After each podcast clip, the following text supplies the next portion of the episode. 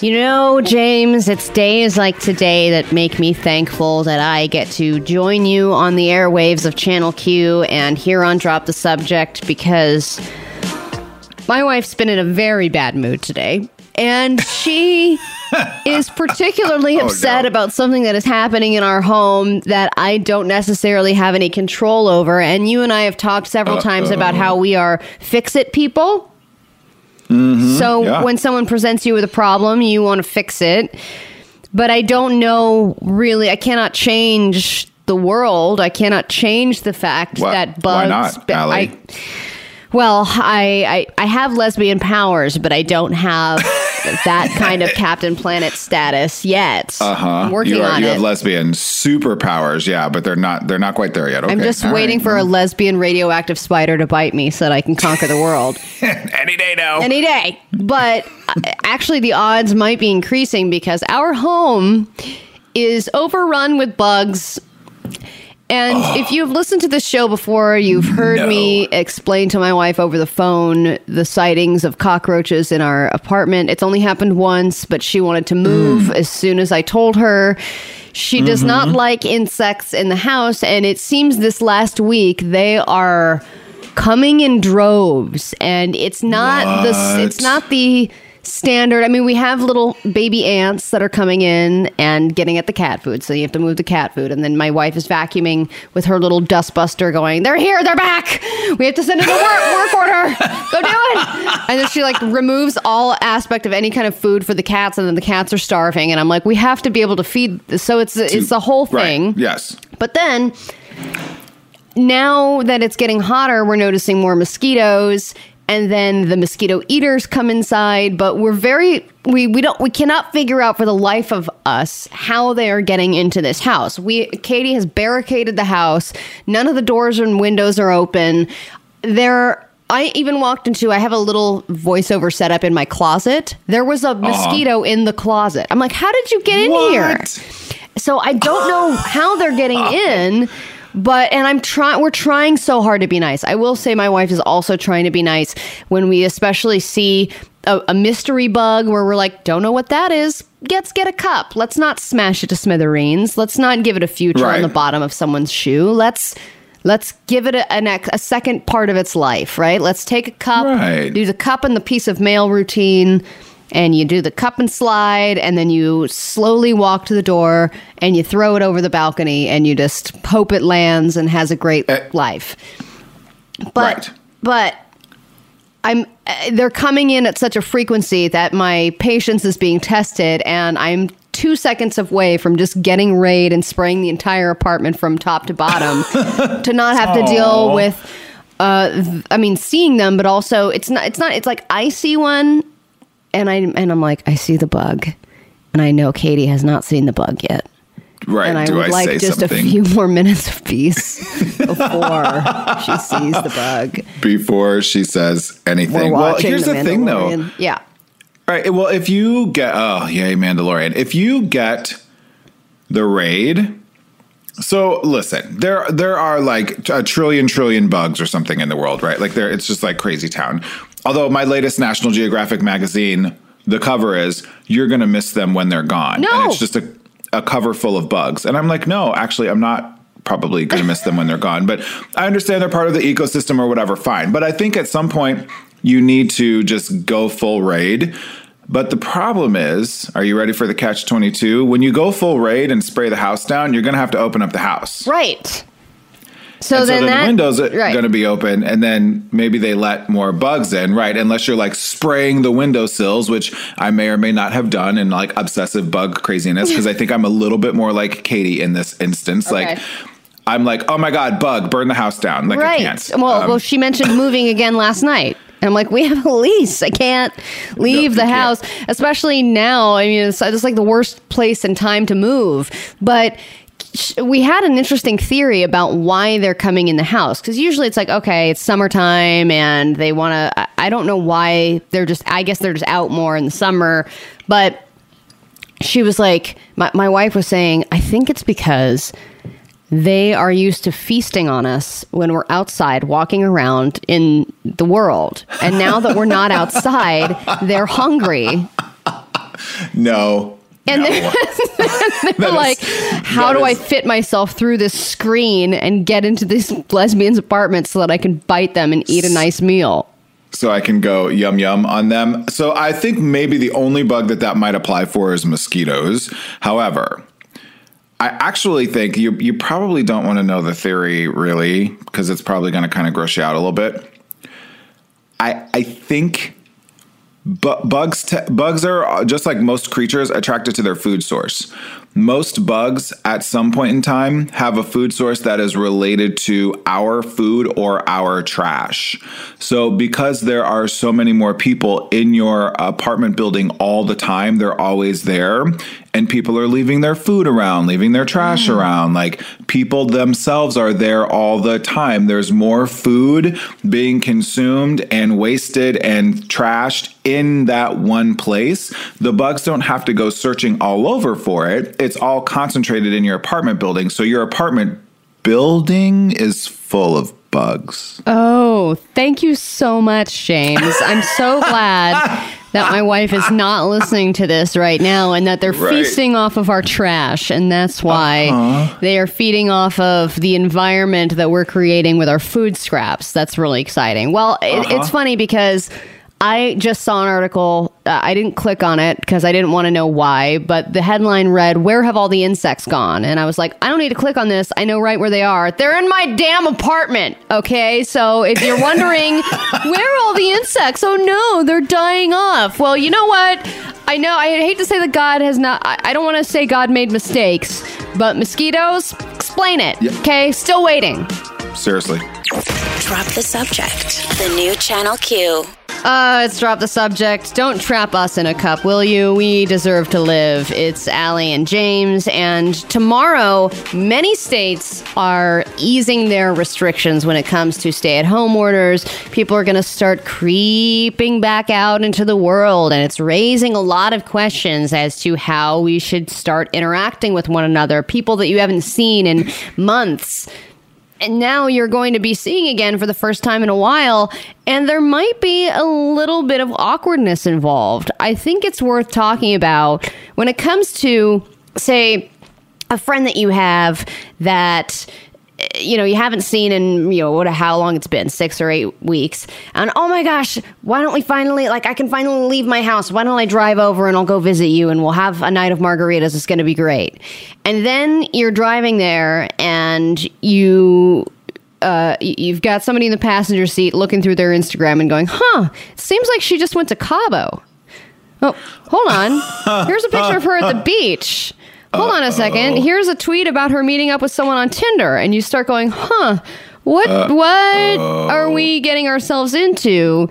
And I think it it becomes awkward, right? When there's somebody that you've known for a long period of time already, but you've never run into this situation.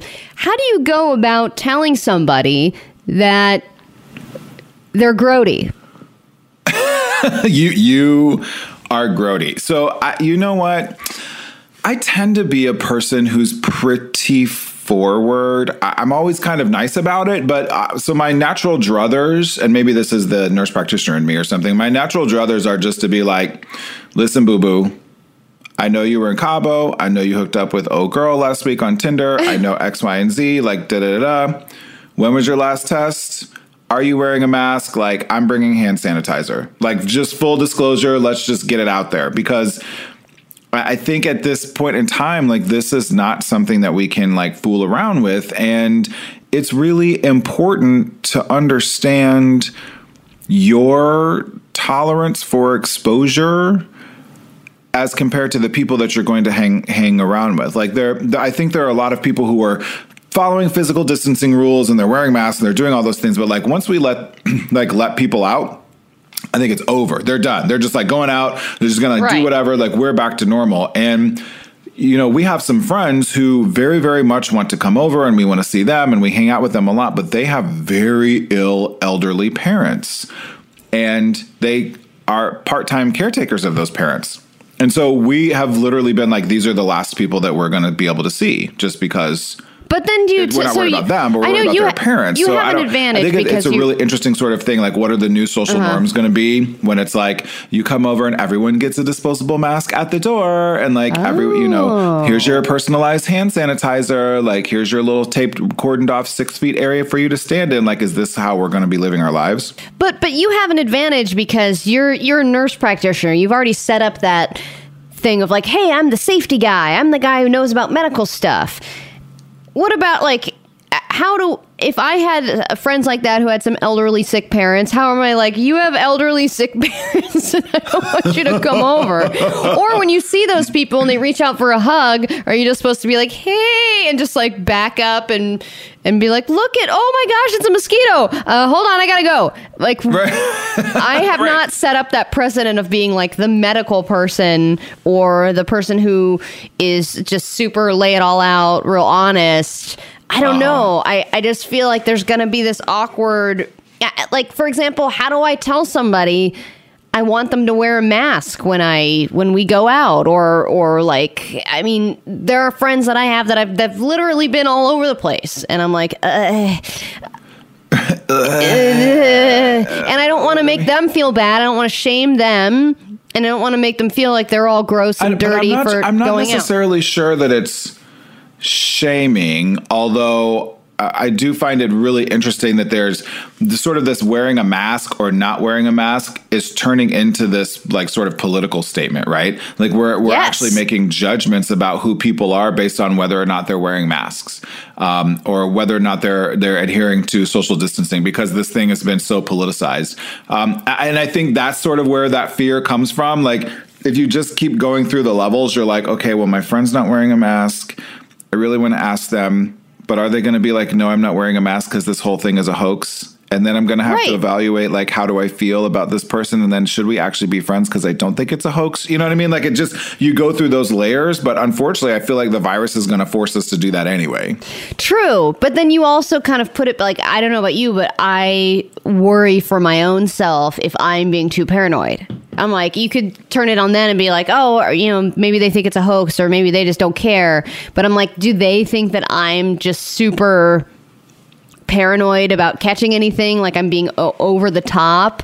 But it's also, I'm in a rare situation where I am talking about this and reading about it all the time. Uh huh. Right. So, yeah, there are some people that are in my friend circle that probably don't read about it every single day and they're not really quite sure what's going on and they're like, "Oh, more, more cars are out, so maybe I'll just go out." You know. So now, now I'm good to go. Yeah, you Yeah. know, you bring up you bring up the whole gaslighting too. By the way, I, I am full, fully, fully believe that in several months from now, a full on coordinated gaslighting PR effort will be underway. Like, oh, you guys were just crazy. Yes. this wasn't really that serious. Like, you're overreacting. Blah blah blah. Because our tolerance for people dying for this will be higher. Like we're just gonna be more comfortable with it, and it's just gonna sort of turn into a flu thing, and that's a whole other conversation. Yes, exactly. Uh, that I'm sure we'll have at some point. Well, we, when we come back, as if things couldn't get worse, Donald Trump is trying to make plans to mine on the moon. What is happening? Yeah, yes, Space. this guy's A space story. Space, but also creating a. I don't know. We'll we'll get into it next. Drop the subject. The new Channel Q. Well, when the president of the United States is not making an ass of himself during a press conference, he is making an ass of himself in other ways. Don't worry, he always finds a way, and we always find a way to talk about it. This is Drop the Subject, and this is Trump Around.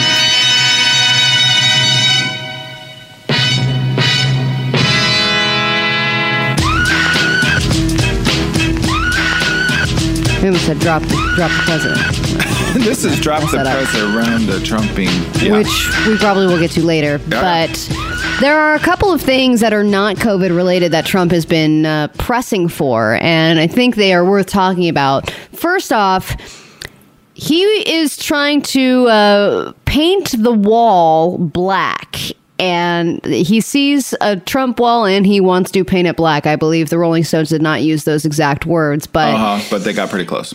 they got pretty close, and he is trying. This would cost five hundred million dollars just to give an overview of what your tax dollars are going towards. This is convenient timing because if we think about when he ran in 2016, he was running on the wall. It was the wall, the wall, the wall. Yep. So it kind of makes sense that now he would want to reinforce the wall and make it this big, brooding, gothic, like scary black wall.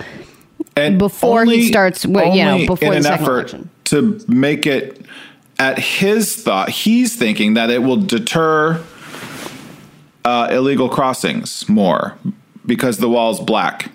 Like that. That's that's his sole Yeah, where does that for doing theory this. come and even from? military and border like, officials oh, who agree on. with Trump politically and ideologically, that like are black? fans of him, Let's turn around. are saying, well, we should not do this because of the initial cost and then the upkeep, by the way. Think about like how many times you would have to repaint this wall and keep repainting it over and over again and for the thousands of miles of length of the length of that wall, uh, which this thing has already become a project that is one of the most costly infrastructure projects in modern American history at probably about 15 billion dollars that have just been secured for the project so far so far not probably that and that is without completion of this wall without consistent continual repairs Right. and without in this you know instance having to then keep repainting it black and I don't Yeah, because once you paint something black, you have to keep painting it black over and over again Yeah. because it fades. Okay, I mean, if there's anything I learned in high school when I was obsessed with painting my notebooks black and my backpack and everything else, Your duct it's not an easy task. notebook? Yeah, Uh-huh. duct taping everything. I mean, that's work. It- Let's move on. Yeah. Go ahead. No, I just I just think it's ridiculous. And also, why are we talking about spending five hundred million dollars on anything right now in the middle of a pandemic? When on March When we 6th, by already way, spent two said- trillion dollars. Uh huh. Right. I'm I, I'm still waiting. It's been technically two months now since you told me that everyone in America who could get a test want, who wants a test could get one, and that's still not the case. So why don't you spend the five hundred million dollars there? I digress. I'm sorry. I'll stop. No, that's good. Let's talk about mining on the moon. Oh, a Because- space story. that that that maybe that cost will even out right in his mind. If i spend 500 million dollars painting the wall black i can just mine on the moon and make more money that way. I don't understand what this obsession is with trying to conquer not just the world but also outer space it's like how big are our our egos are not even big enough for the solar like are, they're too big for the solar system is what i'm trying to say Uh-huh. he has been drafting a pact for mining on the moon he's drafting drafting a legal blueprint for mining on the moon under a new us sponsored international agreement called the artemis records the Artemis Accords. Artemis Accords are like because this, there's this plan, this project to called the Artemis Project by NASA, which is the long story short, it's NASA's attempt to go get like semi-permanent settlements on the moon. So that can be a launching point from the moon to get to Mars is sort of NASA's biggest impetus for doing this. And so then Trump's kind of dovetailing on top of that, and he's like, "Oh, we're, we're going to call these uh, Artemis Accords, and we're going to set up uh, agreements with like-minded nations." Oh, I see. What- so we're politicizing the moon. Can we not? Can we just have the one thing? Like, Earth is done with us already. I don't think Moon is going to be as forgiving. I think if we start messing with Moon, Moon's going to be like, "Get the f out, get get out," ah," and there's just going to like throw it like there, there's just going to be some reaction and every it's just going to be over done with and as we've learned last year trump thinks that the moon is part of mars. He tweeted Oh. about that last summer. So i don't know what kind of conspiracy theory videos or what kind of science channel he's watching. I don't think he's watching the same ones that all of us are watching but i don't know how to react in goddess moon circle which is tonight if which I'm I'm you know we're talking about the moon and its phases. And if we're talking about people messing with the moon and mining on the moon I don't know how I'm supposed to spiritually cleanse myself when that's going on above me. I mean, you you are really onto something. Although I, I just thought of this too, Allie. If so, Donald Trump has you know famously said last summer that the moon is part of Mars, so that if he can get to the moon again and set up the first semi-permanent uh, mining or, or or semi-permanent settlement on the moon, that then means that he got to Mars. Exactly. So that he can. That's claim why that. he's doing it. Yes. Yeah. So he just he wants to say he did it telling first. everyone. Yeah. Exactly. Yeah. that's that's I went to brilliant. Mars. Yeah. Yeah, Thank you I- so much. The Mar- Mars is for Matt Damon. Everyone knows that. We'll be right back. Drop the subject. The new Channel Q. Drop the subject with Allie and James Simmons, nurse practitioner. Have to update you on uh, how, where we are at with the quarantine scavenger hunt. We launched the quarantine scavenger hunt. I would say about three or four weeks ago. Mm-hmm. Maybe maybe a full month now. I think. It was Oh. April first. Oh, thank you, Jesse, just chiming in with some really important, info, like actual useful information. I appreciate that. That is fantastic. That he's he puts the p in producer. just just a little bit. Hey, why don't you give yourself some claps? Give yourself some applause here, Jesse. There you go. There you Good go. Good job. Oh, he gave okay. Thanks. Um, Thumbs up. Brought that man beer yesterday. All right. Right. Here's here's where we're at. Now, we originally said that we would do this until we got back into studio. I didn't think that the entire state would be reopening before we got into studio. So that's gonna kick all of us up a notch because you get points for things like spotting toilet paper in a store, seeing a group of six or more, uh, you know, getting fully dressed and all of that stuff we're going to be doing a lot more often before we even get back into the radio studio. So this is really about to take a turn. And I think this is a good chance for me to catch up. Because you're not going anywhere. An extra chance, yes, for you to catch up. So not only is the world going to go back to some sort of normalcy, but then also I'm doing the complete opposite.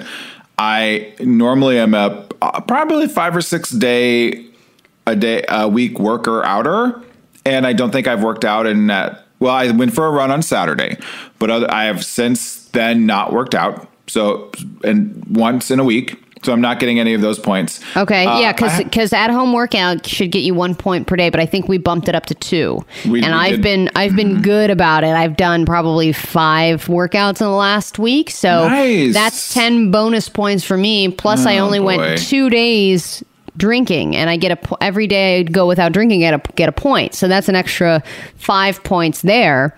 Uh, I've good. attended many non-work virtual events. I'm signing up for those left and right because I know I'm going to get points for those. I I I wave at them.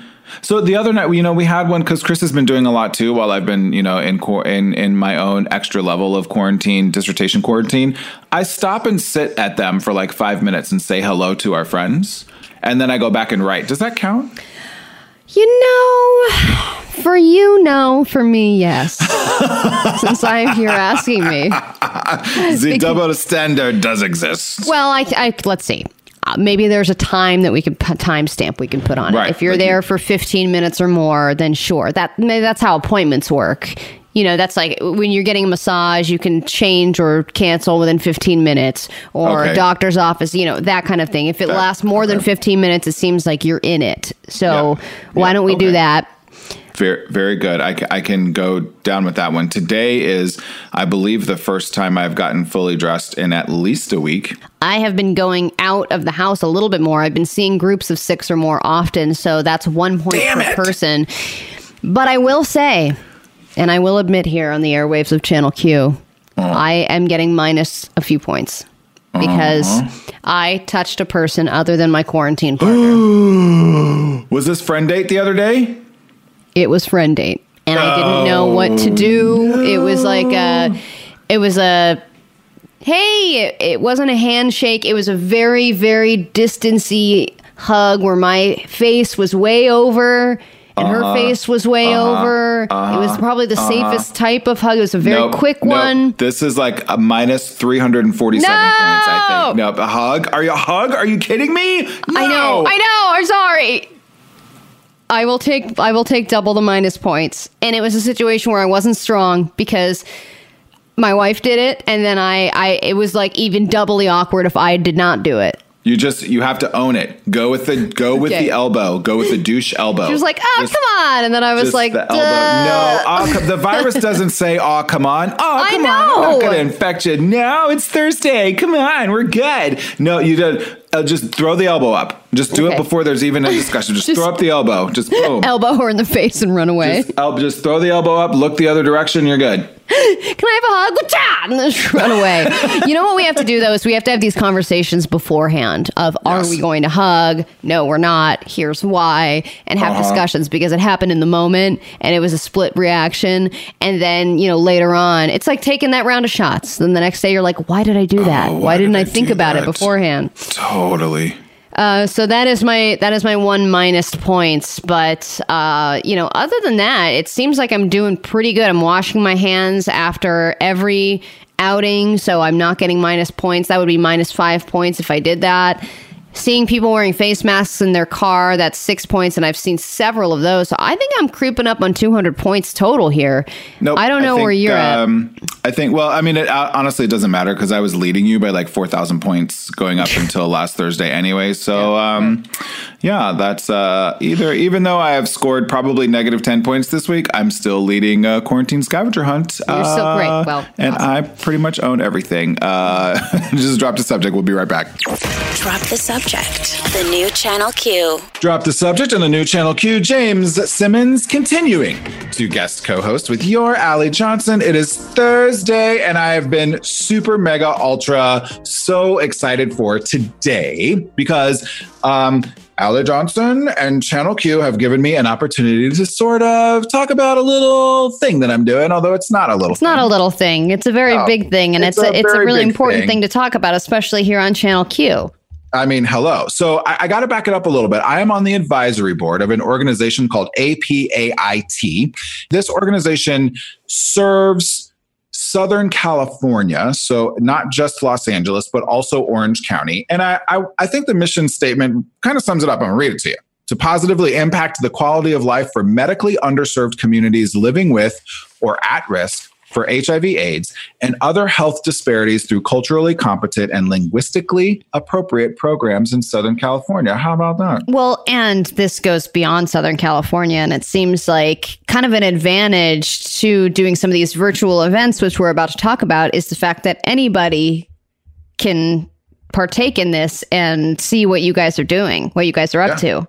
It's amazing. And so we have, but I couldn't do the all of talking about it all by myself. So we had to bring on Jake Weinrob, who works for APAIT. Hello, Jake. Hi, how's it going? It is going very well. Okay, so Wait, can I just mention that you have a Titanic poster behind you, and that makes me very happy? I do. I got that in 1998, and it's still on my wall. That that story checks out. Yeah, that tracks. kept it for forever. Um, that's great. good though. I, you know, you should preserve that thing, Jake, and like it, it's going to be worth like a lot of money. I would like go hide it somewhere. I'm sure it is. Yeah. yeah. So APAIT not only does kind of what I described before, so like health services, but also a really intense focus on mental health and mental wellness for the LGBTQ community. So we have, I don't want to steal your thunder, Jake, but we have this like new thing kicking off. And I totally want you to talk about what kicks off for APAIT starting tonight. Yeah. So we um, wanted to promote the month of May, which is Mental Health Awareness Month, and uh, we initially had the idea of doing a mental health panel at our offices, but uh, Miss Rona had other plans for us. um, but luckily, we are able to do this digitally, and it's a panel with some local opinion leaders, LGBT identified folks talking about their mental health journey, their process, seeking therapy, and the kinds of things that have come up for them in therapy as LGBT people. So we have Laverne Cox, uh, we have uh, actress comedian Margaret Cho, and we have Mitch O'Farrell, who is an openly gay council member for our 13th district in Los Angeles. Yeah, we also have our clinician Valerie Spencer from our OC location participating and talking about her mental health process with clients and how she incorporates spirituality into that. That's amazing. So this is taking place at 5 p.m. tonight, and anybody can kind of watch these Q and A's with, like you said, Laverne Cox, Margaret Cho. All these people are going to be speaking openly about this, and and how can people access this and and watch and participate? Sure, we have a registration page at tinyurl.com slash APAIT mental health. We wanted to keep it pretty secure. So we're going to be sending out a password for the webinar, but afterwards we're going to make it available on uh, our YouTube. Our yeah, it's good. You don't want people Zoom bombing something like this. No, I've been hearing about that. I don't Yeah. know. we don't want that Zoom bomb. Yeah. And you know what I think is really uh, amazing about this is that we have these celebrities who are taking an opportunity to sort of lend their voice in the middle of pandemia, as I've been calling it, to what is really important the very unique needs of you know the very unique mental health needs and wellness needs of the lgbtq community. Because you know we talk about these things about being like we're all in this together and mm-hmm. you're not alone. That represents very differently for different people. And class has a lot to do with it. Income has a lot to do with it. Access to healthcare access to mental wellness has a lot to do with it. Your your status as a queer person has a lot to do with that particularly in our, our trans community, which APAIT does a lot of work with the local trans community, uh, individuals who are experiencing homelessness um, of any ilk, really. We do housing, we do all of this, you know, amazing services that this organization provides are sort of wrapped in a, a shell of understanding mental health and wellness. And so I just, I am floored that the organization asked me to to facilitate this conversation and that Jake has worked so hard to really put this together and have Laverne and Margaret and Councilman O'Farrell and, and Valerie Spencer, like all these individuals. Yeah, it's quite a lineup Isn't that something, Allie? with uh, so much variety too. I mean, it's so great to have. I mean, somebody like you, and then somebody like the Vernon. Like it's it's so many. There's so much variety in all the different voices that you're going to be hearing from dur- during this event. And then you know, I mean, just mentioning things like spirituality, I'm like, what? So it's nice that there's going to be so many different voices heard all in one place. It's that sounds really exciting. I can't wait. Yeah, yeah. I wanted to say that, you know, we have clients coming in from all walks of life, like James was saying, with all different histories of trauma. And um, I think that sometimes people think of trauma as something that happened that was a big deal, like an event like a car crash or a natural disaster. But actually, growing up as an LGBT person can be considered a trauma, growing up in a world that isn't mm-hmm. mirroring you, accepting you, that's policing your movement, your behavior, how you move through the world. And that can really have an effect and really kind of impact our relationships as adults. So these are some of the things that our clients talk about in therapy with us and, you know, inform their experience navigating their lives. Very well said. I mean, yeah. Jay, can you uh, just a little bit talk about how this is the kickoff of a, of a campaign and sort of like what the roots of that, and then what do we have sort of to look forward to? Yeah, our campaign is called My Wellness Journey Starts With Me. It's really about kind of taking those first steps towards mental health, towards reaching out. Right now, it's looking like uh, more panels like the one that we're trying tonight. Uh, we have one coming up later on in the month on May 21st related to queer men of color and mental health issues, as well as one on May 28th related to living with HIV, coping with COVID-19, and you know potentially this time bringing up that remembered trauma or that you know historical trauma within our communities. Jake Weinrob, it's been a pleasure having you. And James, good luck tonight. Have a blast. And uh, and again, when how can people tune in? It's Tiny URL. Give it to us one more, one more time. tinyurl.com slash APAIT mental health. Jake, thank you. James, thank you for bringing Jake on with us and uh, a great resource. This people doing some amazing things, uh, and maybe more amazing things are coming up next. Not really sure. The jury's out on that. Drop the subject. Returns after this. Drop the subject. The new Channel Q. Drop the subject on the new channel Q.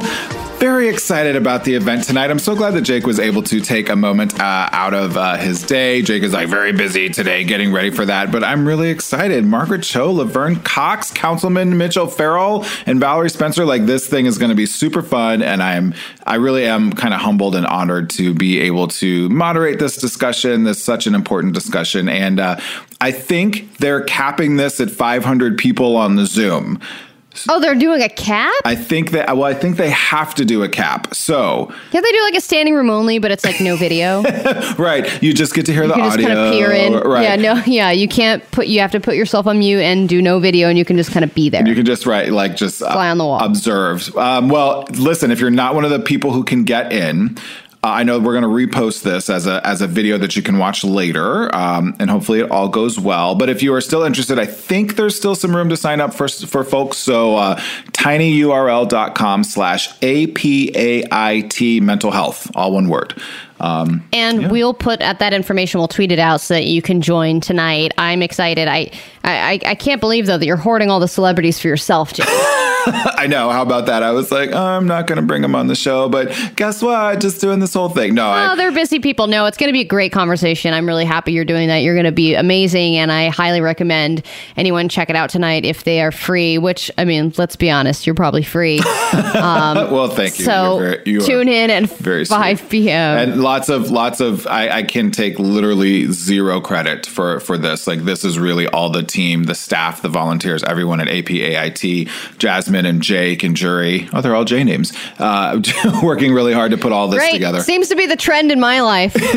right, that's right. Jason. Past two Justin's. years has been only J names. that's really funny. That's it's a thing, Allie. It is. It's apparently a thing. Someone's trying to tell me something, but I want to ask you something sure. for Ask the NP because there is a New York Times article about a llama named Winter she's four years old. She has lashes for days, and they say that she's going to save the world. And and how and it's it's a article about llamas possibly becoming coronavirus heroes. My question for you at Ask the NP is Are llamas going to save the world? I think just the, the clear, simple answer to that is yeah, of course they are because it's so cute. Yeah, man. Oh, and their jaws are so sidewaysy. They're all so weird. And uh, when we went for our drive last weekend, we drove past a llama farm, I guess. Yeah. Oh, llama. You got to stop and look. Uh, you got to. They were great. I just, you know, when you drive by, I was like, crikey, their necks are so long. Right. like, how does this even And happen? I feel like they don't know how to deal with them most of the time. They're just like, eh, like it's veering over in different directions. And they're just like, why is my neck so long? And you're like, I don't know. but I'm still going to save the day, the coronavirus day. Okay, so look, here's, here's the bottom line on this. So you know that coronavirus, COVID 19 is a member of a family of viruses called coronaviruses. Worst family ever. Right. We you do not want to be friends with these guys. The other family members that were more famous before COVID 19 were SARS and MERS. Uh-huh. Remember those two? MERS, Middle I East do. Respiratory Syndrome. I do remember those. And SARS, yeah. Severe Acute Respiratory Syndrome. So, same thing, causing pneumonia, this whole thing. But those pandemics, well, they didn't even really get to pandemic level. They, they were much smaller. They fi- sort of fizzled out. Well, there were some researchers in Belgium who were testing llama antibodies against SARS and MERS in preparation for something like this, for the next big viral pandemic, because we've kind of always known, contrary to Donald Trump's popular belief, that this was coming.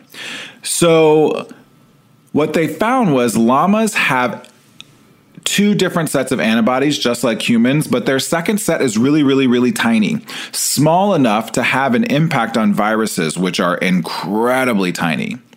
One of the reasons why human antibodies, even if they're effective, are not always super effective against viruses is because our antibodies are too big and they quite literally just can't get into the tiny itty bitty nooks and crevices to go kill the viruses. Well, llama antibodies, one set of llama antibodies, are teeny tiny. They're itty bitty. They're so small that they can get into those nooks and crannies to go kill the viruses in a petri dish. In a laboratory environment, is what I have to stress here. So, these researchers who were already working on this for SARS and MERS were like, let's go work on her cousin COVID 19. And lo and behold, it looks like the llama antibodies are also small enough to go attack and neutralize COVID 19 as well in a petri dish in a laboratory. And you don't have to harm a llama to find this out, right? Nope. They're just like just a little blood. getting. Well, I mean, just okay. They just they, they get the disease. So this is animal experimentation. So they have given SARS or MERS or COVID nineteen to the llama. The llama recovers and does just fine, and then they draw her blood, and then they're like, oh, oh, after the, the antibodies, antibodies, are built up. okay. Mm-hmm. Well, you know, the good news is that llamas are not only good for viral videos, but they're also antiviral. So Heyo. they are Uh, both all in one, and that's oh, what makes God. llamas so wonderful. What? That was What? that was a groaner. Allie Allie will be here all week, I guess. I don't even know anymore. Drop the subject. The new Channel Q. Drop the Subject presents News It or Lose It. News it or lose it time has just begun on Drop the Subject. You are in luck. You will get possibly three headlines, possibly two, or one, or zero. Oh, Depending on James's mood. zero. I want nothing. We're not going to talk about anything. Thanks. That's it. Go to music. Man, I would. you get another song. That's what we have. We've done no news and all music. Uh, okay, here are your three headlines. I know you will news at least one of these. Washington State. I know everyone's talking about murder hornets right now, but move over, murder hornets. It's gypsy moth time. Okay. Oh, okay. There's some Trolls 2 World Tour drama. Oh, totally. You know, you knew I was going to say yes to that one. And then finally, Tiger King fans are crowding Joe Exotic's zoo reopening. No, whatever. Yeah. It's like, That's fine. Can you? Did I- you watch it? Right. Like if you watch this, so we're going to support this man who is like horribly, like kind of like abusive relationship, controlling relationships and meth abuse and just blatant racism and maybe like all this other stuff. Like what? Come on. No. Right, and it's not like all of that is like just because the guy's in jail doesn't mean that these zoos are suddenly 100% animal friendly, wonderful places for tigers now. Right, So right. why? Do, uh, anyway, Everyone just right, wants but to you see the S show. That's all, really. Exactly. So we're going to lose that. So enough about that. Let's go into the Trolls 2 drama. You are a big fan of the movie. You came out of the movie closet and said that you watched Trolls 2 World Tour and actually really enjoyed it and that it was very deep. But there is some drama now unfolding because you know, it went on demand. It, it was supposed to have more of a theatrical release, but they changed it over. They went on demand. And now Justin Timberlake and Anna Kendrick are not happy about it because they feel entitled to money. They, yes, they were not aware that this switch was going to happen. They were not informed about the change in release plans until it was made public. And now they want to be compensated for box office benchmarks that they could have hit with a more conventional debut. Neither of the stars have spoken publicly about their feelings, but the Hollywood Reporter has discussed the position in a write up about Trolls World Tour. And it is claiming that Timberlake and Kendrick and others were not told that the movie went to streaming before it publicly was announced, and their representatives are allegedly now asking for bonus compensation, thought to be in the millions. Well, yeah. Well, so this is part of how these people's contracts are set up. So a lot of times these these huge stars in these movies get so they get a certain amount of money, you know, up front or whatever, but then going forward they're like, all right, if this does X amount of views in its first weekend or, you know, whatever, or X amount of dollars in its first weekend, you get a certain percentage cut of this X, Y, and Z. Well, if there's no I think this is fascinating because if there's no theatrical release, then they're not getting this extra money. It's sort of like a like when sports players have a, a big chunk of their money tied to how well they do if they get to the playoffs, how well they do in the playoffs, how many points they average a season, that sort of thing. So that's kind of interesting. Interesting. Yeah, I, I'm sure that this is going to change in future years as far as as more and more things go on demand sooner. Like the, the Sky Rise of Skywalker. I'm sure that had an amazing debut in the box office, but now it's been made on demand much earlier than usual. And I would imagine that, yeah, actors are going to have their contracts are going to change accordingly. Yeah. Uh, all right, let's move on to another giant bug to list on the Oh, nightmare. boy. Uh, just on, we have an ongoing nightmare list here on Drop the Subject, and then we can add gypsy moths to it. There is another threat happening, and this is specific to Washington State, and this is where the original report of the murder hornets came from as well. It was Washington State, so of course it's just a matter of time before they fly downwind to or you know to to, Oregon and California and, and across not- the U.S. Washington's not having a good year. They were also the first documented case of Yeah. COVID nineteen. Like, yeah, it's uh, poor Washington State. So it's such a threat that Washington State Governor Jay Inslee issued an emergency proclamation because the creatures, uh, because of the creatures, saying that they were in imminent, imminent danger of an infestation of the plant pests in part of Snohomish County. The imminent danger of infestation seriously endangers the agriculture and horticulture industries of the state of Washington. These little f- moths are I guess they're defol- the defoliating the trees, and this defoliation can severely weaken the trees and the shrubs, making them more susceptible to disease, which can lead to a big problem deaths of large sections of forests, orchards, and landscaping just because of these Asian gyp- gypsy moths. Good lord. I mean, that's crazy. Like, uh, can they have enough? They've had enough. And not that we need to spread this around or anything, but I also think that these things tend to happen fairly often and we don't really hear about them. I I think now we're I, we're almost being gluttons for punishment a little bit. You know, everyone's like, Right. "Oh, can we have 2019 back?" And you know, like I saw a meme earlier today that I thought was hysterical. It was like, "World overrun uh, with bear bears with chainsaw hands." High alert! Bears with chainsaw hands are now invading a city near you. Like what you know, like it was just like another sensationalized headline of something Right. like the world is ending. So maybe the moths will just be all right and they'll just go away, right? Yeah, maybe that's a good silver lining. Or, I mean, if you think about both of these, the, the murder hornets and the gypsy moths came from Asia, somewhere in Asia. So I don't know how both of these got here at the same time, but someone mispacked their suitcase. Yeah, big time. Drop the subject. The new Channel Q. Welcome back to Drop the Subject. I'm Allie Johnson, and of course, James Simmons is co hosting with me.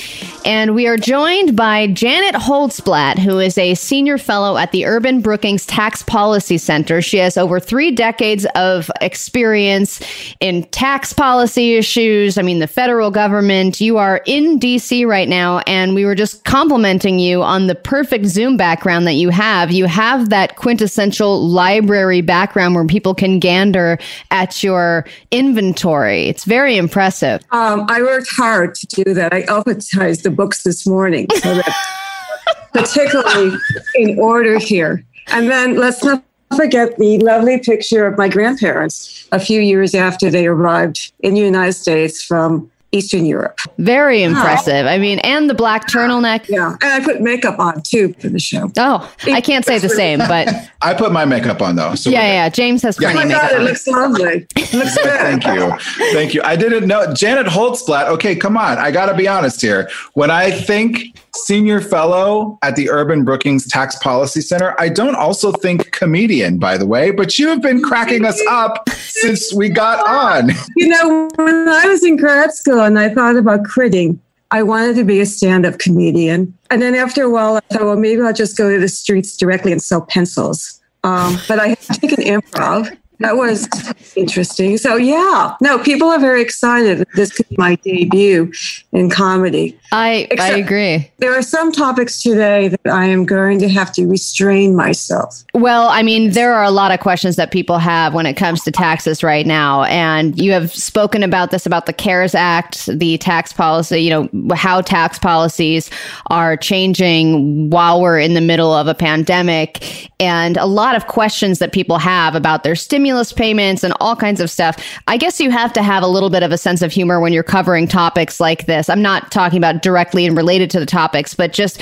I when I think of taxes, I think of the most dry like policy and reading and fine print and I'm always amazed at anybody who has any idea about how it all works. You know, it was just this morning I was reading the latest guidance from the IRS on the stimulus payments, and I've been laughing ever since. So highly recommend go to the IRS website, frequently asked questions, look daily because each day something new is added. And you too can laugh in the middle of all.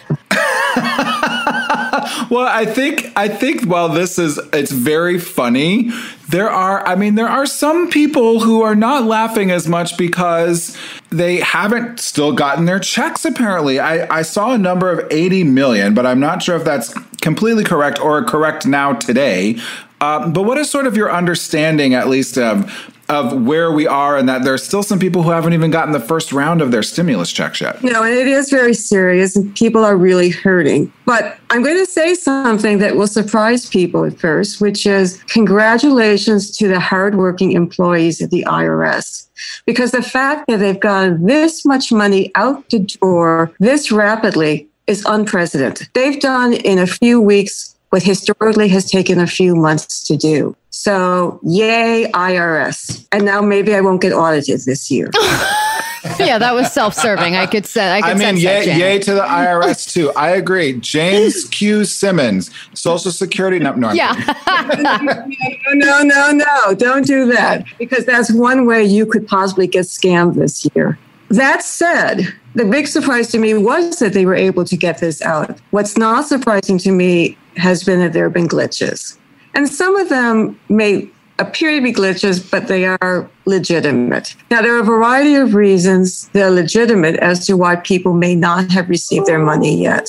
One is that if they did not give the IRS information in the past about where to deposit their money, then they'll have to wait to get a check unless they go onto the website now and give the IRS that information. But checks won't begin until sometime in May. And even then, given all the cutbacks the government's had in their budget for years, the Treasury Department can only issue 5 million checks a week. So if you're in that category of where you're going to get the money as a check, it will not begin until this month. And it could take up to five months before you see that money. Yes, your eyebrows just went up. I mean, 5 million checks a week is not very many when you consider. So we have 329 million people in the United States, roughly. And so if there's 60% of those are adults or 70% of those are adults, so we're really dealing with 250 million people. And let's say half of those individuals qualify. So that's 100 and uh, whatever, 25. So, and then let's say, you know, half of those individuals had, I know I'm doing math, right? but if you basically are getting down to 75 or 80 I, million. I cannot follow I have lost track. But just consider that that pool of people will consider will conclude people who in the past did not get refunds. They paid mm. the money, and that's about 30% of taxpayers. Of those who got refunds, about 20% had the money going directly into their bank account. Now, many of those people hopefully have gone onto the IRS website, fought all of the challenges of getting into the portal, and put in their bank information so that the money could get to them directly if they haven't done that before the money's been processed and the money, the check had already been determined, then they may still have to wait until the check comes. Another issue that's come up has been that many people, especially lower income people, have gone to preparers in the past. And rather than paying the preparers up front, the preparer sets up a temporary bank account. The refund from the IRS gets deposited into that bank account. The preparer takes out his fees, and then the money is distributed to the taxpayer. But that temporary account is now closed. Well, the IRS has in many cases been sending the refunds to those temporary accounts. Typically, what happens is the money bounces back to the IRS and then it's sent to the people by checks. The good news is, if there's any good news, is that when these checks start getting sent out, they're supposed to be going out in the order that those with lower income get it first. Well, we're going to take a little break, and then when we get back, I, I hope we can keep you for one more segment because we have many more questions, and we just want some more great one-liners from Janet Holtzblatt. Uh, we'll be right back with more Drop the Subject. Drop the Subject, the new Channel Q. Welcome back to Drop the Subject. This is Allie and James, and we are on with Janet Holtzblatt right now, a senior fellow at the Urban Brookings Tax Policy Center. Got many, many years of experience when it comes to taxes, uh, you know, how the federal government works, because let's face it, none of us seem to really know.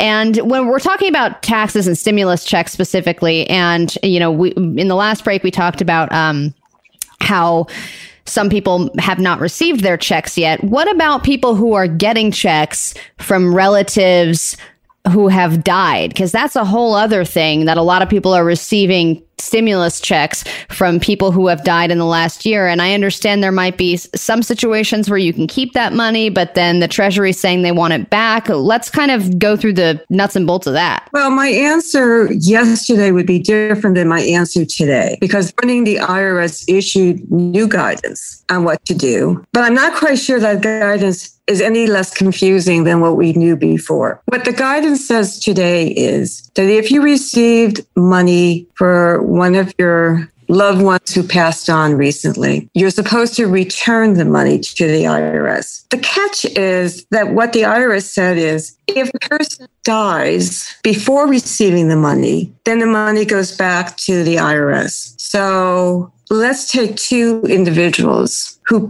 both died on April 15th. Now, Calvin received his money through direct deposit on April 14th. So he got the money before he died.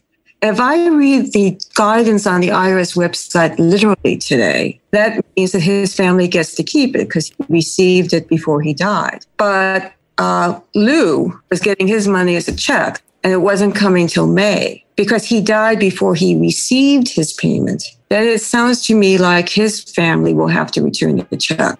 So they both died the same day, sadly. In one case, the family gets to keep the money. In the other case, they don't.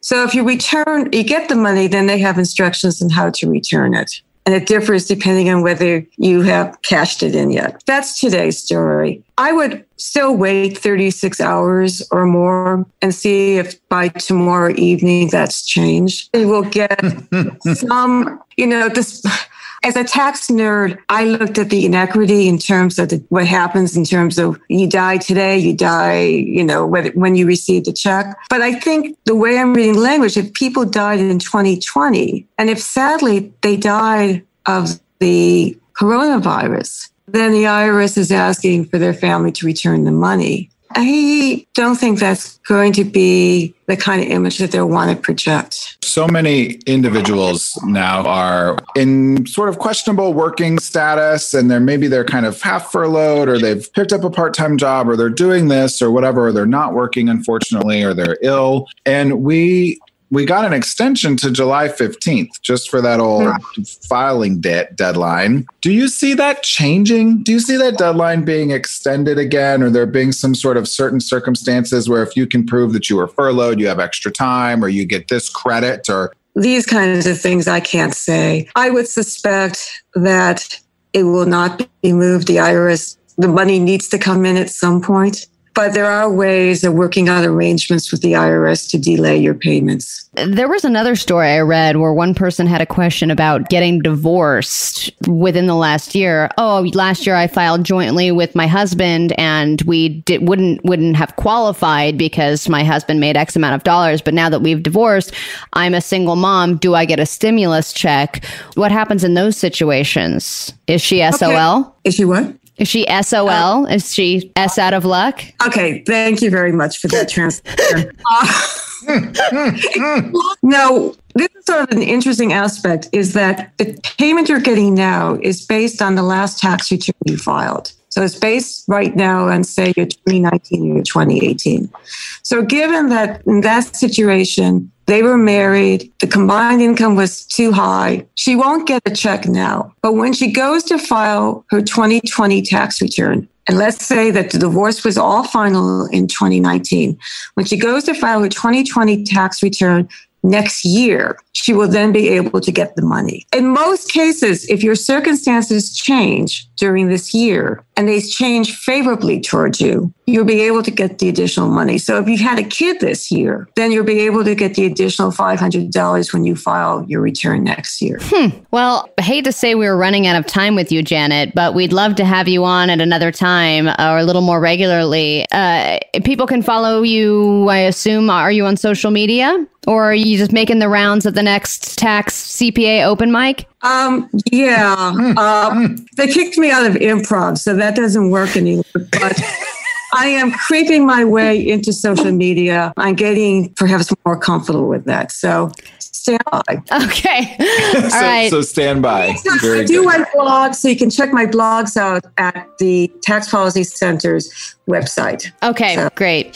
Janet Holtzblatt, a senior fellow at the Urban Brookings Tax Policy Center. We will see you in your turtleneck another time soon. All right. Thank you very much. Drop the subject. The new Channel Q. I'm getting on Chris Contreras' bad side. He has tweeted at us at DTS Show. And so the more I listen, I'm realizing that Kevin Klein was not the bully um, up in San Francisco on Kevin Klein Live. It was Allie all along. Kevin was probably peer pressured into joining in on the bullying. Allie is definitely abusive of her producer. Oh, oh my. I wonder what this is specifically about, Chris, because there are multiple opportunities that we both have to um, gently, caressingly, lovingly nudge Jesse in the right direction, which is the only thing we ever do. Yeah, you have no idea what it's like on our side of the map, all right? And if Jesse, J- James is one of the nicest people on this entire planet, and if he is giving Jesse a hard time, then I, I mean, that's all I really need to say. Uh huh. Just saying. Let's get into Gay Cray Cray because it is Thursday and we're running way behind. We got way caught up talking to Janet. We're also going to talk to David Hack- Hackenfar in the next hour. So we've got a lot going on, but we cannot get through a Thursday without giving you Gay Gay Cray Cray. And I will reveal the story of a couple who is doing something unconventional. I'll give you as many details as I can without revealing the genders or the names involved. And you guess whether they are a gay gay couple or a regular hetero cray cray couple. In this case, this story begins where many relationships go to die Reddit. Oh man, yeah, that's rough. Somebody has brought a question to the table. This person is upset that their significant other is still sleeping with stuffed animals. Hmm. This has been an ongoing problem in their relationship. And this is what the person wrote on Reddit. They said they have a significant other who cannot part with their stuffed animal. They are 27, the partner's 27 years old and started, quote, reparenting themselves as a therapeutic method to overcome a bad childhood. Uh, and the person claims that their parents stole their childhood, so consequently, the person has regressed into childhood to make up for the lost time and has begun engaging in what the writer is referring to as childish behavior in terms of sleeping with a stuffed animal every night. And I would imagine there are some other childlike things as well. I don't know if they're going into like baby diaper territory, but it seems. I mean, because that's that's a big. Di- is it just sleeping with your pet, your pet, your uh, stuffed animal, or like full on baby mode? Because that's a big difference. Yeah, you know, I'm. Let's see. I'm reading along here, and while the pursuit of first being that and beep. Like, are they goo goo gagaing during sex? Are they wearing diapers? Are they like drinking from a bottle? Like, Okay. you know, examples.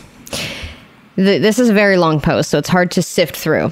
They said, it is Reddit. They said they bought a stuffed animal and started sleeping with it and reading bedtime stories and a range of childish, odd behavior. Tried explaining that reparenting yourself is more of a mental thing and not actually regressing physically into a childlike state. But they said they're aware of that and and that it, this doing these physical childlike behaviors are still helping. Last week, this person ordered yet another stuffed animal, and the person said, I straight up told them that their behavior is scaring me a little bit and that they hmm. need to probably stop this. They got visibly upset, felt bad, and then the person who wrote this wrote, felt bad about it later. After that, the incident, uh, they put their stuffed animals in a box in a basement, but has been acting cold and distant toward th- this writer and saying that I'm the a hole. So this whole discussion happened of whether or not the person's the a hole for telling them to stop sleeping with a stuffed animal. It raises a lot of questions. Personally, for me, I still sleep with a blankie and my wife sucks her thumb, so we're kind of on the same page there. But that's not the question at hand. We are gay, gay, and cray, cray. What are these people, gay, gay, or cray, cray? I, I really feel like that there. This is really difficult. Also, that's not the way to handle it. Maybe just like removing all of the stuffed animals. Maybe you just like pick your one or two, and that's it, right? And then I can be your stuffed animal. Like Aw, whatever. I feel like there's other ways to handle stuffed this, but. Right. I am not the therapist. We'll save this for Dr. Jen. Um, gay, gay, or cray, cray. I 100% am convinced that this couple is just plain old cray, cray. Plain, you're convinced that they're plain old cray, cray. Plain old cray cray. They are straight, straight cray cray. You are absolutely right. It is Reddit. The guy is the one who is writing to one of his subreddits, and he is upset that his girlfriend is uh, is sleeping with stuffed animals while she reparents I'm sad herself. for I know, poor little girl. And I, as somebody who was obsessed with stuffed animals as a kid, sometimes they can make. Uh, well, I, I think I'm gonna get into a territory Should that's probably not maybe FCC yeah, friendly. um, I'm just saying they have multiple uses. You know what I mean? They're like, oh, let's just say, okay, Allie. Drop the subject. The new Channel Q. Drop the subject with Allie and James Simmons, and I don't know if you have previously heard of the name Ahmaud Arbery before now, but some people were already talking about this in February when this incident occurred, and some, I believe it's cell phone vo- footage has just been released this week, and we wanted to talk about this because it needs to be talked about. It's absolutely maddening and outrageous and and horrifying that we still need to talk about this. But um, James, I, I figured we can kind of go through the information from beginning until what just happened on, I believe, Tuesday or Wednesday is when the footage came out. This took place in Georgia, and in a nutshell.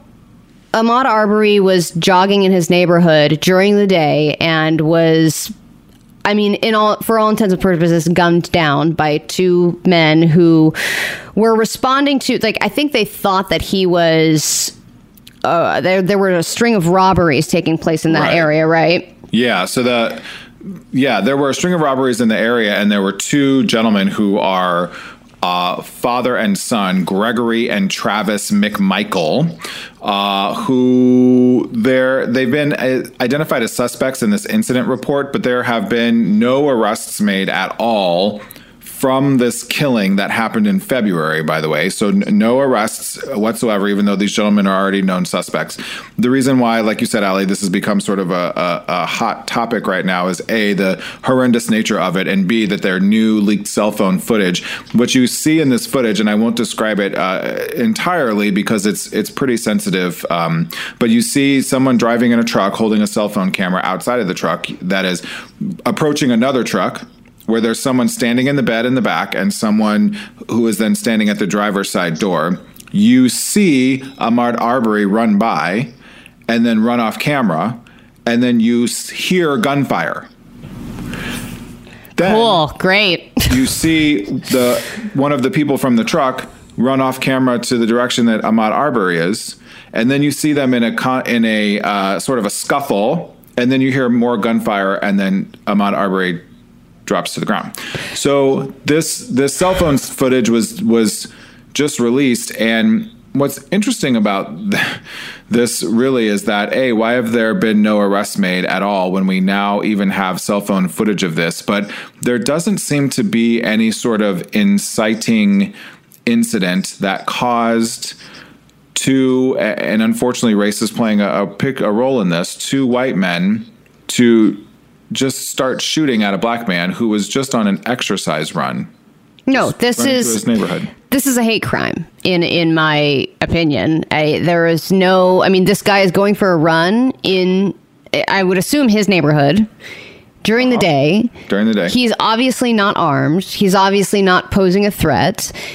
Two people had made a decision. They pulled up in a car. They were armed already and premeditated. I mean, th- I have not seen the, this this the video footage, but it doesn't seem to me, from what I know about this this incident, that there was even enough time for for Ahmaud to even defend himself or like it was very quick it Yep. seems Yep. that the decision was made that to end this man's life this young man's life 25 years old and this is this clear cut murder cold blooded murder as I've seen and you know these these things happen where it's like oh well you know where, where did they have a gun what were they reaching for and the, the, that the, all these things stuff. right all Right. those things that they try and bring to the table as in oh yeah no it was self-defense you know when it comes to these police shootings and, and, and shootings in general when it comes to black and brown people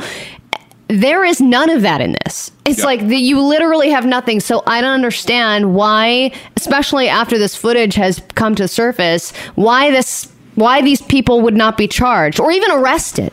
Yep. I, I, They have not even been arrested. They haven't even been arrested. Well, Tom Durden, the district attorney of Georgia's Atlantic Judicial Court, did say in a statement, this is uh, from Time magazine, um, that after careful review of the evidence prevent, presented, I'm confident the case should be presented to the grand jury of Glynn County for consideration of cr- criminal charges. Couple of things with that, though.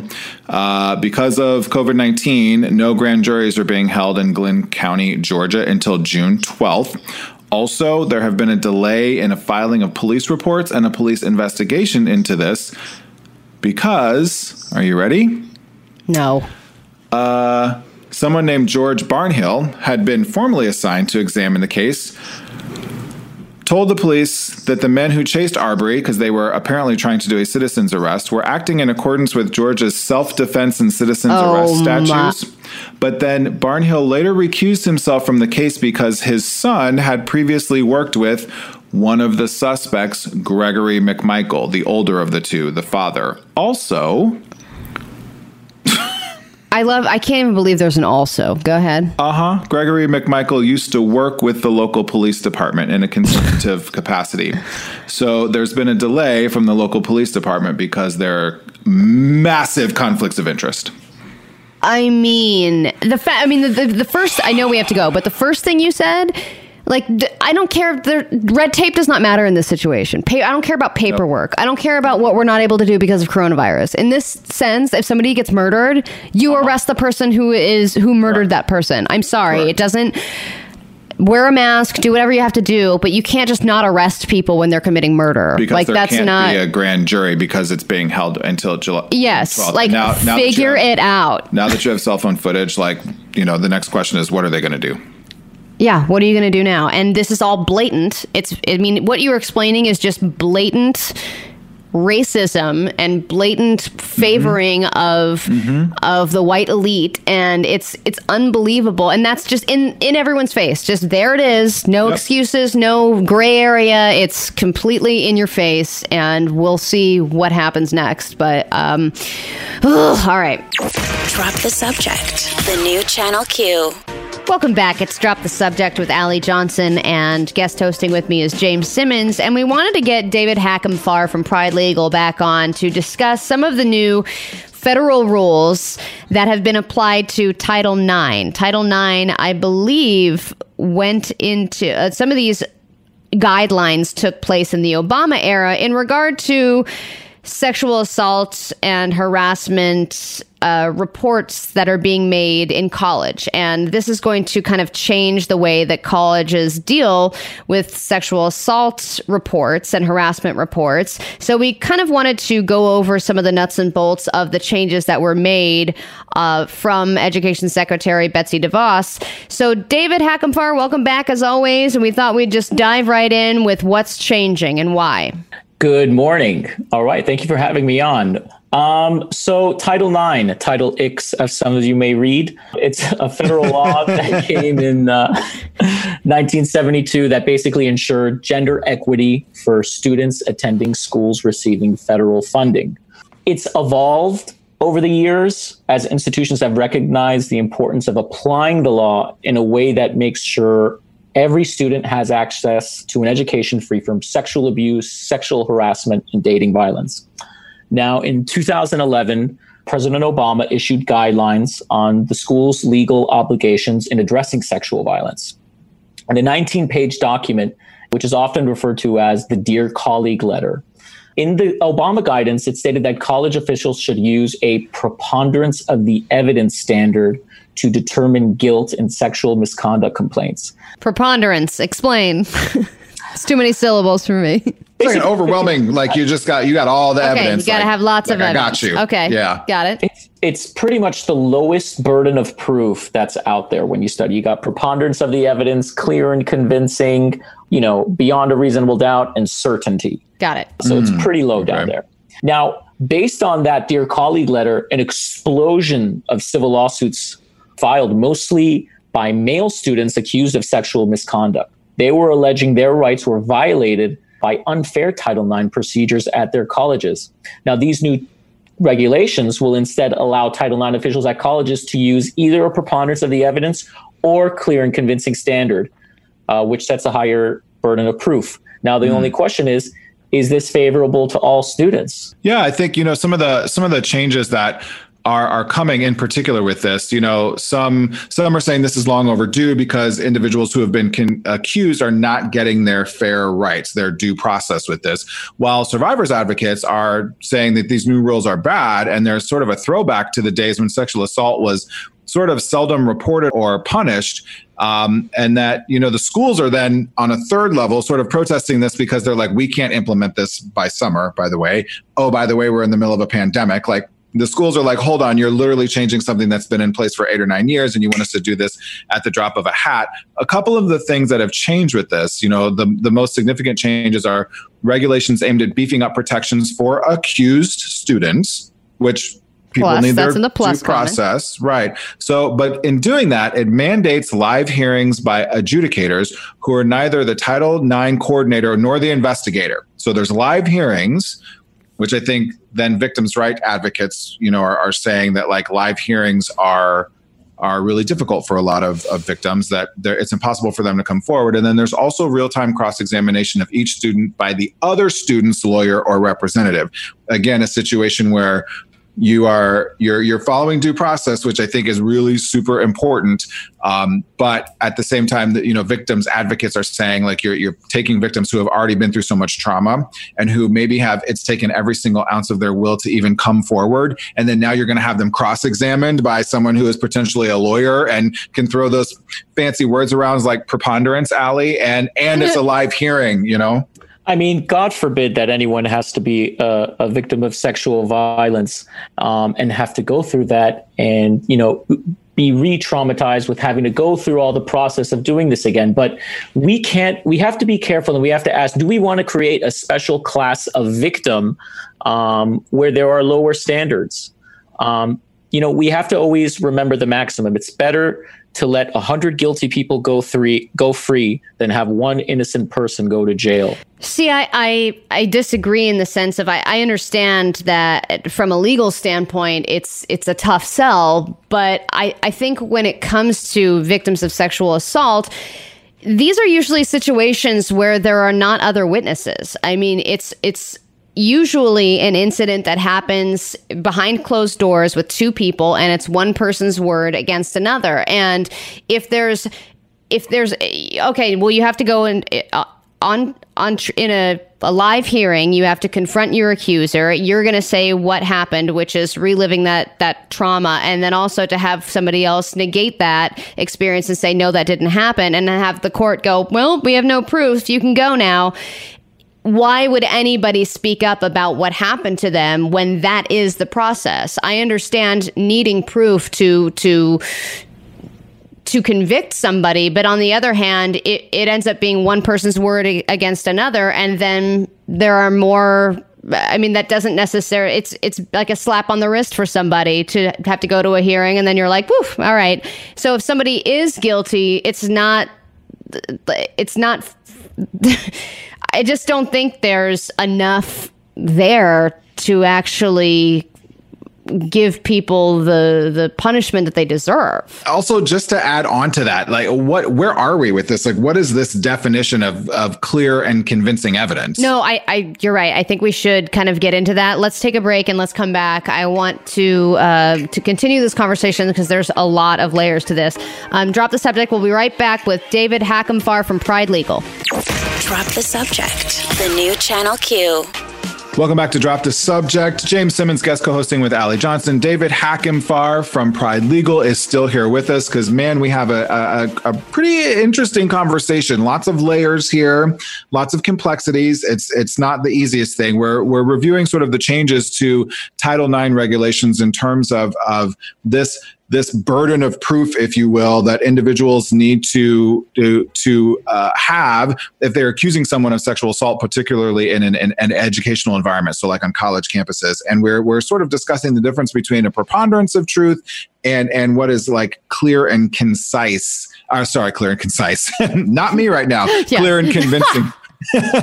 clear clear and convincing uh, evidence what is this new definition of clear and concise i think that's where i sort of land with this is that there's so this preponderance of evidence you're saying david is sort of like the lowest level of evidence i got that wrong earlier but but so now you have clear and concise, clear and convincing, clear and convincing. Mm-hmm. So, of the three people in my life who uh, have been sexually assaulted, two of them quite violently, all three of them live I, have lived trauma for it. You, none of it was clear and convincing. Right? None is of, it, it, it, happened. Is. Mm-hmm. And so that's, I guess that's sort of where I get stuck in that. Well, okay, so if now, if this is new, this new burden of proof is clear and, and convincing evidence. I, I, in things that I've heard and my personal experiences with with people that I know who I, I love who have been victims of sexual violence, like I don't know anybody's who's clear and convincing. So what does that mean now? You know? Okay, you both make really good points, and I had to look up from Legal Information Institute the definition, the legal definition of, pre- of preponderance of, uh, uh, excuse me, uh, preponderance of the evidence um, and uh, clear and convin- the clear and convincing standard. Mm-hmm. So, um, Allie, with in your example, your example, I, I completely agree. I can completely see where you're coming from in that situation, but you ha- also have to look at it from the perspective if somebody has that knowledge that they could bring an accusation that is totally untrue, they could they could ruin somebody's life. Um, and but how often is that happening? I guess we don't know right? So if as every 20 women who's speaking up who's being honest, there's one person that's not being honest, does that mean that those 20 women are going to speak up and have nothing happen? I mean, remember the, the Duke remember the Duke University case from a few years ago? That was a completely false accusation and those boys those those boys' lives were turned upside down. Um, and, and I believe the prosecutor was disbarred I mean, so much happened after that, but uh, their lives were turned upside down in ways that we can't even imagine. Uh, but I want to tell you what uh, clear and convincing standard is. Clear and convincing standard is considered the medium level of burden of proof, which is a more rigorous standard to meet than the preponderance of the evidence standard, but a less rigorous standard to meet than proving evidence beyond a reasonable doubt. Uh, in order to meet the standard and prove something by clear and convincing evidence, the party alleging the contention must prove that the contention is substantially more likely than not that it is true. I think this goes back to though. I, I mean, I, mm-hmm. I am such a like a logical brained person, and I, I tend to sort of be like, okay, that's the law, even though I don't always follow it.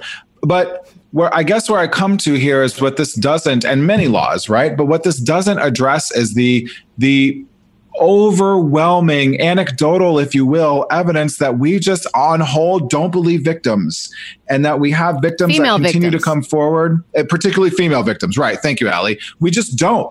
We, we just don't believe women when they tell us this. And yes that uh, everyone says that david and you're right that duke case was something else but then look at the stanford swimmer case where there was at least a, is that or, what you're talking right, about? Yeah, exactly. Yeah.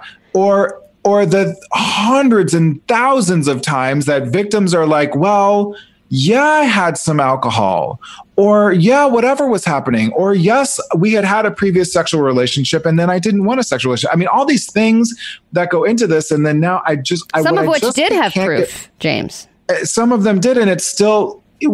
What, we're not addressing the societal issue here of the fact that we just don't believe women and we don't believe victims and that it's a it, and that this is just then making that exacerbating that as far as i'm concerned even though we do at the same time live in a place where you in the united states you're innocent until proven guilty so I, I think it's it's an incredible. Obviously, we're not going to solve it here on the radio today, but it is an incredibly difficult conversation. And I I yeah. do just I, I mean my personal experience with the the three people that I'm so close to that have experienced sexual violence. I just I can't imagine any of them if they had to come come with this at least you know this level of evidence i don't think they ever would have come forward um, I, I agree with you, James, and uh, you know, sexual violence is is is is to be taken seriously, and I really appreciate that the the the conversation we're having now because it's been really illuminating for me.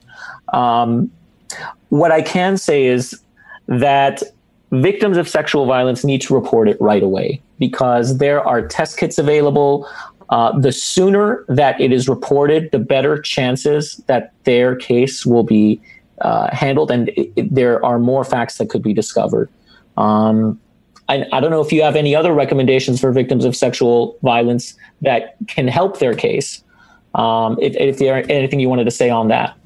Yeah, there there definitely are resources out there um, for sure, and I, I, I don't right away I don't have those in front of me, but I, I, will say that that's something as a healthcare provider and as someone who's a mandatory reporter of things like that, I, I will tell you that that it might. I tell people to not come to the emergency room a lot but I will tell you, if you have ever been a, vic- a, victim of sexual violence, actually, that's a really good place to go. Immediately. You don't know what anything else to do. We can get you counseling. We can do all of the medical things we need to do. We can keep you safe. We can house you. All of those things can start from an emergency department. So um, I can at least very much say that that if you're in that instance, come come to the emergency department. And David, thank you uh, very much. Uh, interesting, illuminating conversation as well. Right? It's it's it's messy and well, and it, it's it, like it, it's the issue of bringing something so personal into a courtroom and talking about the legality of it. I mean, those it's like by nature those two things. It's very hard to just don't have them. Yeah, they don't go together.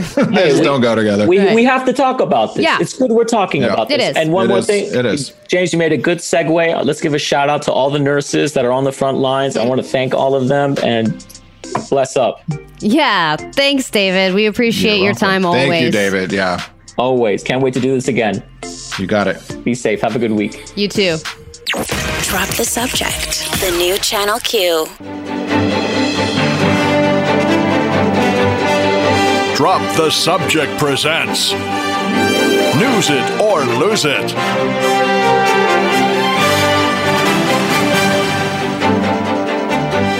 Drop the subject on the new channel Q. All right, it is time for News It or Lose It, the end of the show. Man, we've had some good, juicy conversations today so far, but I have got three headlines. Allie's got her dinger, binger, binger, clanger. All right, there's there's a little dinger, dingy, bingy, banger, clanger in there. We don't have time. Just go. Just go. Ready, run. Okay, story number one. Uh? I feel like I feel like we need a we need a little good news. Disney parks share proposed safety protocol for phased reopening. Oh man, those are going to be the longest lines ever. Sure, I'll news That's it. pretty much exactly what they're saying. Uh, headline number two goes back to earlier this week. Grimes claps back at baby daddy Elon Musk for correcting her wild baby name explanation. I did see this. Uh, I'm going to lose it. Okay. Basically, Just, she's she mm-hmm. like misspells something in a tweet, and then yeah, he, and he corrected her. her. He's like passive aggressive like, a hole on Twitter to her. He's back to the to his literally the woman who just birthed the, a child with him, and she's yeah. like, "I am recovering from surgery and barely alive, so forgive my typos, but damn, that was yeah. meant to be profound." And he's like, "You're a powerful fairy." No, no, no, dude, you're not getting out of this one. If anybody called God. me a powerful fairy, I would break up with them or divorce uh, them immediately. Seriously, you also, by the way are really welcome to not news this one. I really just did it just for me and all of the listeners out there who agree with me. It's not terribly interesting. Way to sell it. I can't wait. but you should maybe news it anyway, just so I can keep looking at this article. Nyle DiMarco would like you to see his new skin tight, slim fitting cycling shorts. no. no, I am losing it, James. Yes. Okay. So, oh, I'm so glad. Ding, ding. Wait, oh, I got a dinger here. Hold on here. Oh, oh, you used it? Okay, that's great. No, I didn't. So basically, you can't even. Uh, Nyle right. DiMarco is um, in his Hot? apartment with his cycling shirt on, but like unzipped halfway down his chest. Okay. And so his like hair is like coming out over the top. And he's clearly just worked out and he hasn't, he's got a little like coronavirus quarantine beard thing going on. And then he's like, look at my new cycling short shorts. They're kind of tight. Shorts. I can't even talk because um, Nyle DiMarco's in tight biking shorts and I, I am He's the death model, right? Ooh, yeah. I will give you that he's a hottie. oh my lord in heaven! And he's been posting workout videos during quarantine, like with Great. his shirt off. I can't. I can't. Like he's I'm all about person's it. workout videos I will actually watch. Okay, so a little bit of good news. The happiest place on earth is going to feel like a completely different place, unfortunately, when they finally open in the United States. Now, Shanghai Disneyland could be opening as early as May 11th. Oh. Which is very interesting. Now, they closed in January. Disney parks in the United States, there's still not a timeline for, but they are starting to have conversations and they're actually having conversations directly with the CDC to try to figure out the best way to do this.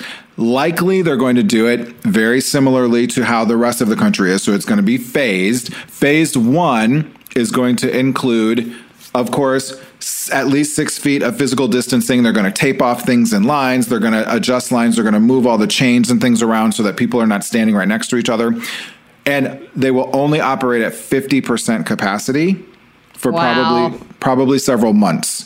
And oh then my god. depending on what happens with the country and has cases spiking and all that kind of stuff, they will potentially move on to phase two, which will be the same thing, but bumped up to 75% capacity. Neither still with a full employee base. So those 100,000 people that got laid off from, from Disney parks and Disney all over globally, like they're still only talking about maybe half of them getting their jobs back. So Wow. I mean, it's so Goofy's it's still pretty- out of work. Yep, it's a lot of people still out of work, but at least we're kind of talking about maybe the happiest place on earth opening back up. It's kind of fun.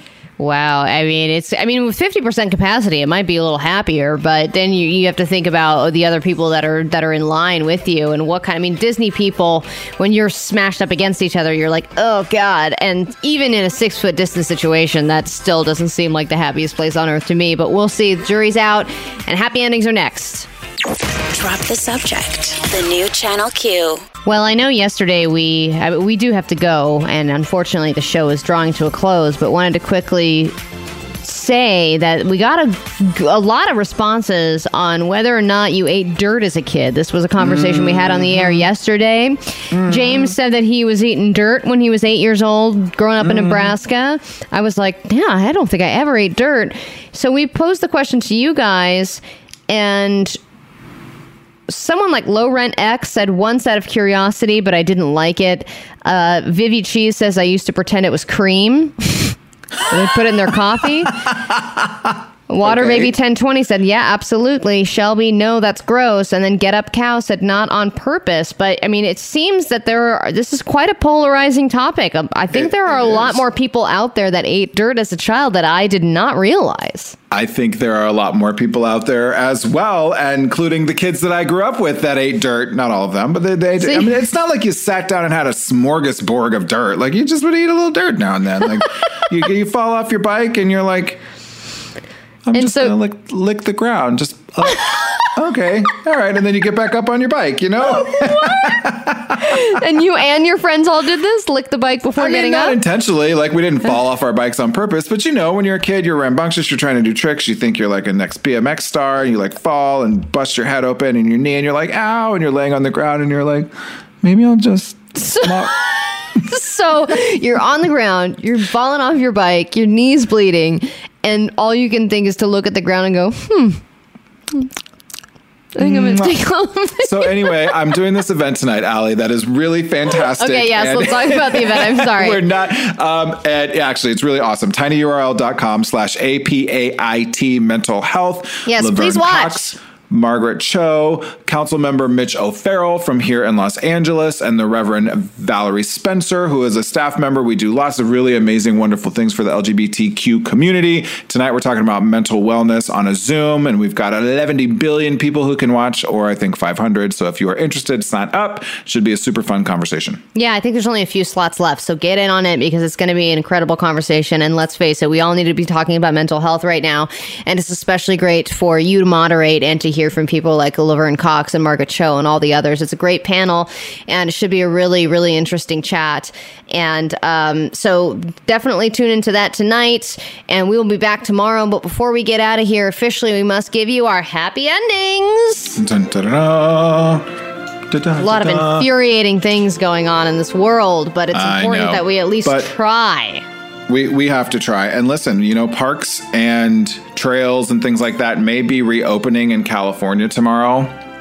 And that might lead to a spike in cases of COVID 19, Allie. No. But at least now I can put on my mask and my helmet and get on my bike and grab my hand sanitizer and then ride and go in my bike shorts to find where where Nyle DiMarco is in, in, in his right. in his Is that bike a- shorts. I don't know And- if and Chris would approve go, of that, James. No, I don't I think, think you're probably- getting on your bike just so you can go to his Bike house and look at his really bike tight. shorts. No, I need the exercise, Allie. I need I need the exercise. I need to get out and go. Yeah, whatever. over- You're just gonna do it for the points and for Nyle DiMarco's ass. All right, Mm-hmm. yeah, that's fine. You can have those ulterior Pretty motives. much. My happy ending is Trump may be trying to mine on the moon, but if I have learned anything from Wallace and Gromit.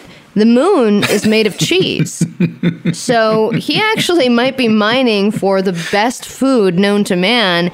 And the world might actually be in luck if we're finding more cheese and entering it into the earth. I also bet vegans will eat the cheese because no one was harmed in the making of said cheese. Oh, very good. Look Yeah. Mm-hmm. at that. That's, that's an excellent, a multi-layered happy ending. If you One will. of the weirdest happy endings ever. But if the moon's made of cheese, at least that's the only silver lining I can think of for, for Donald Trump mining on the moon. All right, we, we'll see you. If you missed anything, definitely download the podcast. We had some great conversations today with David Hackenfar and uh, Janet Holtzblatt, who is our new best friend. She might even be replacing Ever. me tomorrow. I don't know. So we'll see you. We'll see you when we see you. Bye bye. On the next, on the next, drop the subject. Up next, states are starting to reopen. No! Allie, Allie, it's okay. You have a mask on. You can come out. Come out. Okay. Well, it seems like there's a lot to go over here, so we'll chat with Dr. Jenn Mann about the anxiety around getting back into the world. Come, come on, Ellie. Here you go. Here's some cat videos. Ooh, really? That's right. Come, come on out. Play, play with the G-string. Come on.